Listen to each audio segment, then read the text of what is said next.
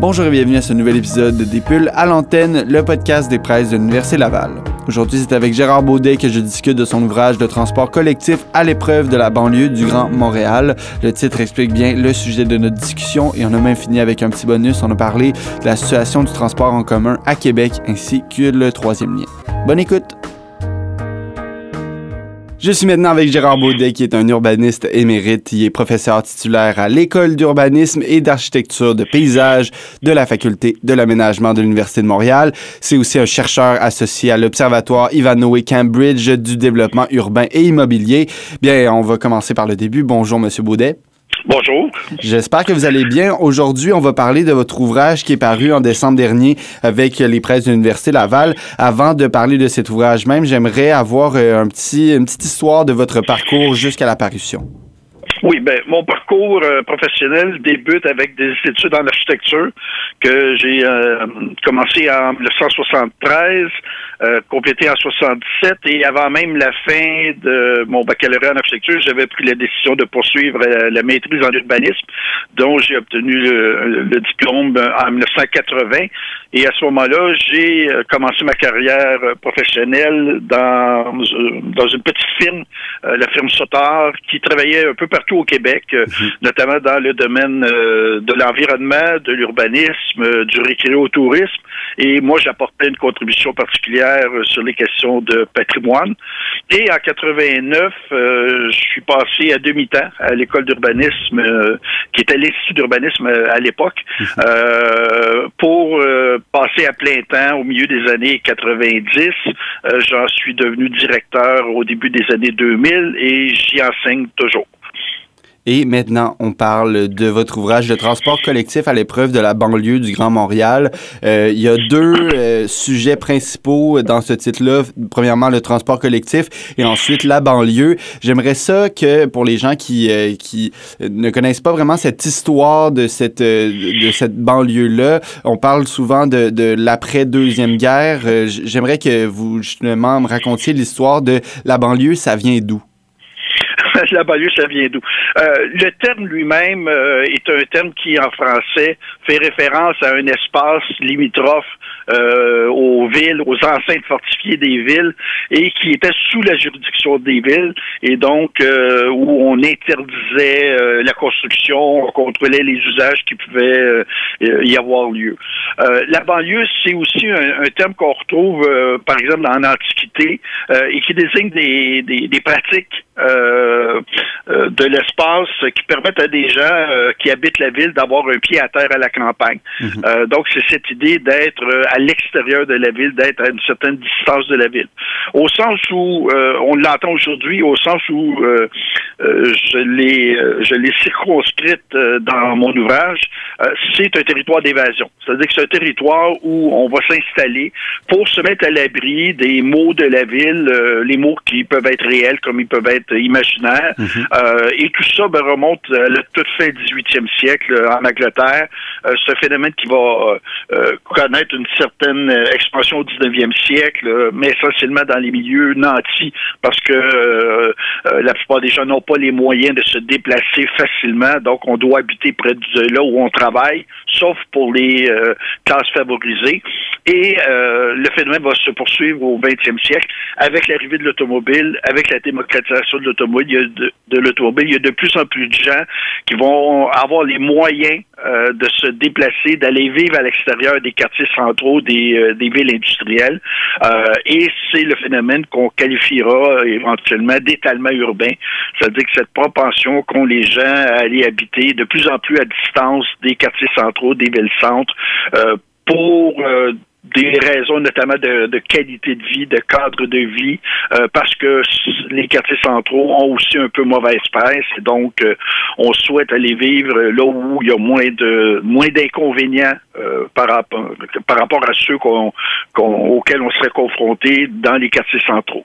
Tout à fait. Vous avez parlé d'évasion de cette ville, vous avez parlé de la démocratisation de l'automobile et vous ouvrez votre ouvrage dans votre introduction avec une étude qui provient du Conseil canadien d'urbanisme qui dit entre 2006 et 2016, la proportion des nouveaux résidents de la région de Montréal, c'est 83% des gens qui se sont installés dans les milieux où l'usage de l'automobile domine largement. À Québec, moi, ça m'a choqué. C'est 97% des nouveaux résidents qui focus 100% pratiquement sur leur automobile. Donc, parlons maintenant aussi du second penchant de ce titre qu'on a dit tantôt, le transport collectif à l'épreuve de la banlieue du Grand Montréal. Parlons de ce transport collectif parce que même si on parle de banlieue, qu'on fait souvent référence à l'auto, on a un lien avec la ville qu'on veut faire pour justement, j'ai envie de dire, dynamiser ce voyagement-là. J'aimerais qu'on parle du TOD. Expliquez-moi, c'est quoi cet acronyme-là? En fait, c'est le Transit Oriented Development. Mm-hmm. C'est une manière de concevoir le lien entre le territoire, l'urbanisation et le transport qui a été mis de l'avant à partir des années, grosso modo, 1980, en rappelant que on avait peut-être eu la mauvaise idée de désolidariser les questions de transport et les questions d'urbanisme, de ne pas penser les deux en convergence et que ça avait donné lieu à des dérives importantes et notamment à cette subordination de l'aménagement à l'automobile. Nos banlieues sont massivement construites pour l'automobile, et c'est une espèce de cercle vicieux, c'est-à-dire que plus on construit pour l'automobile, moins les autres modes de transport sont susceptibles d'être des concurrents à l'automobile, et donc plus on dépend de l'automobile. Et donc, ce concept est élaboré dans les années 80, mais c'est pas inédit. On a, par exemple, à Montréal, un exemple avec Ville Mont-Royal, qui est une banlieue ferroviaire, qui a été construite à l'initiative d'une compagnie ferroviaire qui voulait créer un marché pour son service de transport et où on a une organisation qui tourne autour d'une gare qui est en plein centre de la ville avec une densité résidentielle qui est relativement élevée autour de la gare avec aussi un certain nombre de services et de commerces de proximité et la densité diminue au fur et à mesure où on s'éloigne du point central qui est la gare. Et donc c'est un concept qui a été matérialisé dans beaucoup de banlieues qui ont été aménagées fin 19e, début 20e siècle, un peu partout en Amérique du Nord.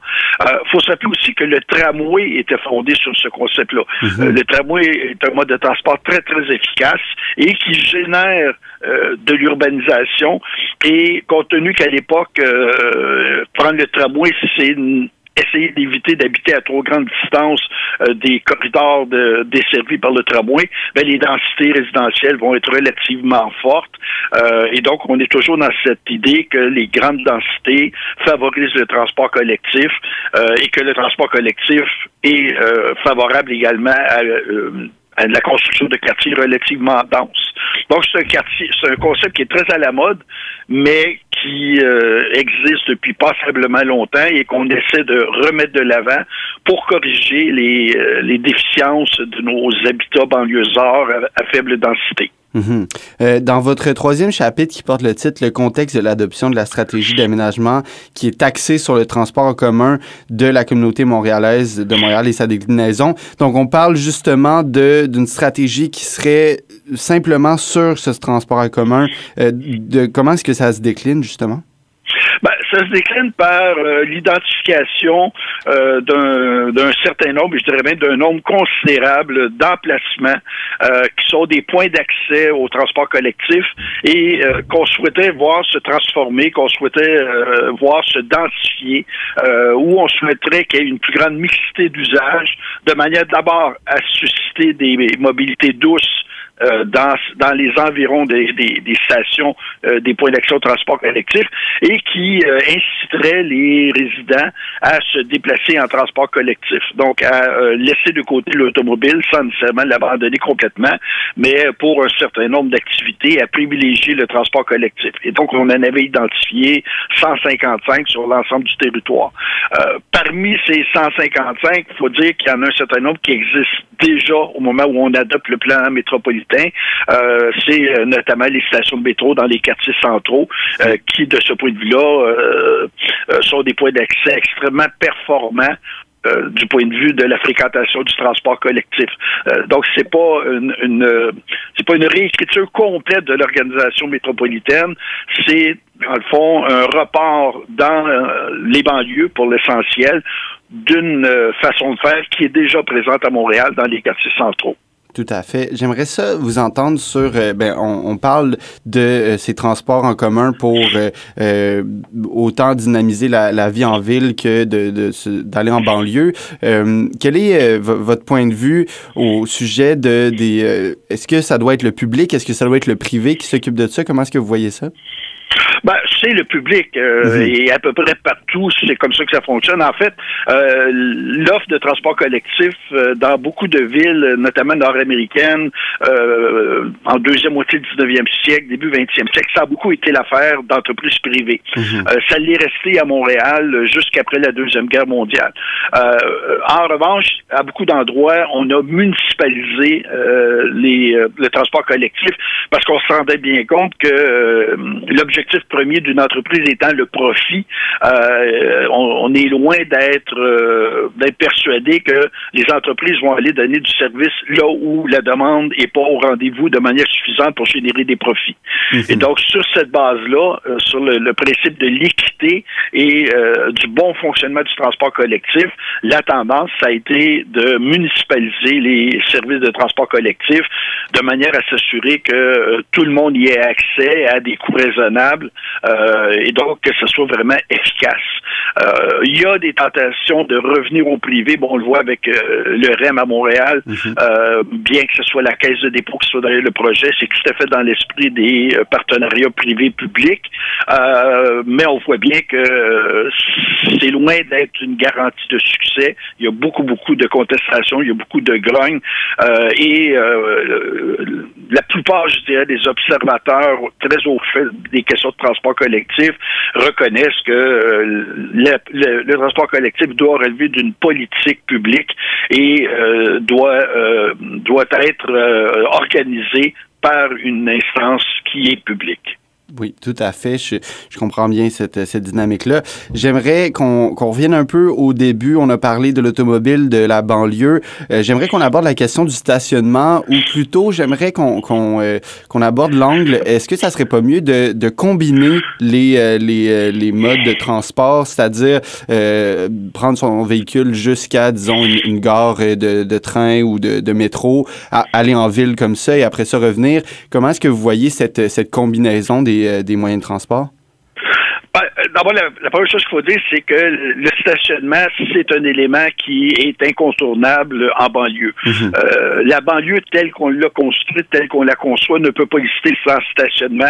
On calcule qu'il y a au minimum 6 cases de stationnement par voiture dans les grandes agglomérations métropolitaines et dans certains cas, on peut même aller jusqu'à 8 cases parce qu'évidemment, ça prend une case à domicile, ça prend une case à chacun des endroits qu'on est susceptible de fréquenter. Et donc, on mesure bien l'impact, la dépendance à l'automobile quand on l'aborde par le biais du stationnement. Ce qu'il faut comprendre par rapport à ce que vous soulevez comme hypothèse, c'est que ça a été comme ça pendant un certain temps. C'est-à-dire que dans les premières banlieues, notamment les banlieues ferroviaires, on se rendait à la gare ou on se faisait déposer à la gare en automobile, on prenait le train, on allait travailler au centre-ville. Le problème, c'est que de plus en plus, les emplois ont été sont délocalisés vers les banlieues. Par exemple, dans la région métropolitaine de Montréal, il s'est créé plus d'emplois en banlieue que dans les quartiers centraux ou dans la ville-centre depuis plusieurs années, et que ces nouveaux secteurs d'emploi périphériques sont extrêmement dépendants de l'automobile. C'est-à-dire qu'ils sont très mal desservis par le transport collectif et en particulier par les axes lourds de transport collectif. On pense à Montréal, le train de banlieue, le métro, éventuellement le service rapide en voie propre qu'on est en train de construire. Et donc, le déploiement ou la reconfiguration de la distribution de l'emploi fait qu'on ne peut pas envisager la mobilité telle qu'on la pratiquait au fin 19e, début 20e siècle, c'est-à-dire qu'avec un centre-ville qui abrite l'essentiel des emplois ou l'essentiel des activités commerciales et des périphéries qui sont très dépendantes de ce centre-ville-là. Les banlieues sont de plus en plus autonomes, autant en termes de services, en termes de commerce, en termes d'emploi, et donc les gens ont tendance à se déplacer de plus en plus de banlieue à banlieue et donc de stationnement à stationnement. Tout à fait. Donc, on a une façon de faire qui a évolué. J'aimerais qu'on conclue avec un sujet un peu à l'extérieur de votre angle que vous abordez dans le transport collectif à l'épreuve de la banlieue du Grand Montréal. Je pense que c'est pas une nouvelle pour personne que en ce moment dans la capitale nationale, il y a un débat assez fervent qui autant on parle du troisième lien, on parle du tramway dont vous avez parlé plus tôt dans votre entrevue. Qu'est-ce que vous pensez de cette situation-là et comment prévoyez-vous l'avenir ou qu'aimeriez-vous voir se faire à Québec? Ben, la première chose que je dirais, c'est que je fais partie de ces très, très, très nombreux observateurs spécialistes des questions d'urbanisation et de mobilité qui soutiennent que le projet du troisième lien ne tient pas la route, est injustifié à tous les égards, notamment parce que toutes les conséquences fâcheuses de l'augmentation de la capacité routière, autoroutière constatée depuis 60 ans vont se produire à Québec comme ça s'est produit partout ailleurs. Donc, de ce point de vue-là, il y a quasi-unanimité dans le monde de l'urbanisme et du transport que c'est un projet qui ne tient pas la route. Maintenant, il y a des besoins. C'est clair qu'il y a des choses qui devront être faites. Bon, la traversée du Saint-Laurent est difficile, tout le monde le reconnaît. Il y a une certaine vulnérabilité due à la cohabitation des deux ponts. Il y a des zones d'emploi relativement importantes. Il y a des zones d'activité. Je pense entre autres les hôpitaux, je pense entre autres tout le secteur autour du campus Desjardins sur la Rive-Sud, je pense entre autres le campus de l'Université Laval. Il y a des zones qui ne sont pas nécessairement bien desservies ou qui ne sont pas accessibles pour l'ensemble des milieux d'origine des déplacements, c'est-à-dire l'ensemble des milieux résidentiels de la grande région de Québec. Donc, il faut trouver un moyen de mieux articuler les espaces d'origine et les espaces de destination. Mais ce qu'il faudrait, c'est d'abord et avant tout avoir une idée de la géographie de la demande. D'abord, mesurer à quel point elle est satisfaite ou non satisfaite, identifier des tracés, des corridors privilégiés qui permettraient d'optimiser le fonctionnement de la région métropolitaine. Ensuite, identifier les modes de transport les plus performants pour chacun des tracés, pour chacun des corridors, puis ensuite examiner de manière fine comment on implante ça sur le territoire, comment on crée les points d'accès, comment on aménage les stations, etc. C'est une façon normale d'aborder cette question-là, et c'est pas ce qu'on fait à Québec. Quand on nous donne les chiffres sur la fréquentation éventuelle du troisième lien, on voit bien que c'est pas à bonne place, que c'est pas là que ça se passe, que c'est pas là que sont les besoins. Et donc, il y a quelque chose d'un peu aberrant dans tout ça. Et sans compter, évidemment, toutes les conséquences fâcheuses. Bon, certains ont souligné que les voitures qui vont traverser vont devoir atterrir en quelque part du côté de Québec. Et déjà, il y a des gens qui soupçonnent que ça ne soit peut-être pas particulièrement joyeux comme milieu quand ça sera en opération. Là. Et donc, la manière d'aborder le problème est complètement à l'encontre de ce qu'on pourrait appeler la science du transport ou une discipline du transport qui veut organiser le transport en cohérence avec l'aménagement du territoire et avec l'évolution qu'on aimerait favoriser de cet aménagement du territoire. Ben, c'est une réponse vraiment pertinente et on comprend bien aussi que quand on veut trouver des solutions, ben, il faut commencer par savoir c'est quoi les besoins et ben, on souhaite que ces étapes-là soient faites avant d'arriver à une conclusion. Ben, c'est ce qui, justement, conclut notre entretien avec Gérard Beaudet. Merci beaucoup d'avoir participé au Pull à l'antenne, c'est vraiment intéressant. Merci de l'invitation, ça m'a fait plaisir. Au revoir. Au revoir.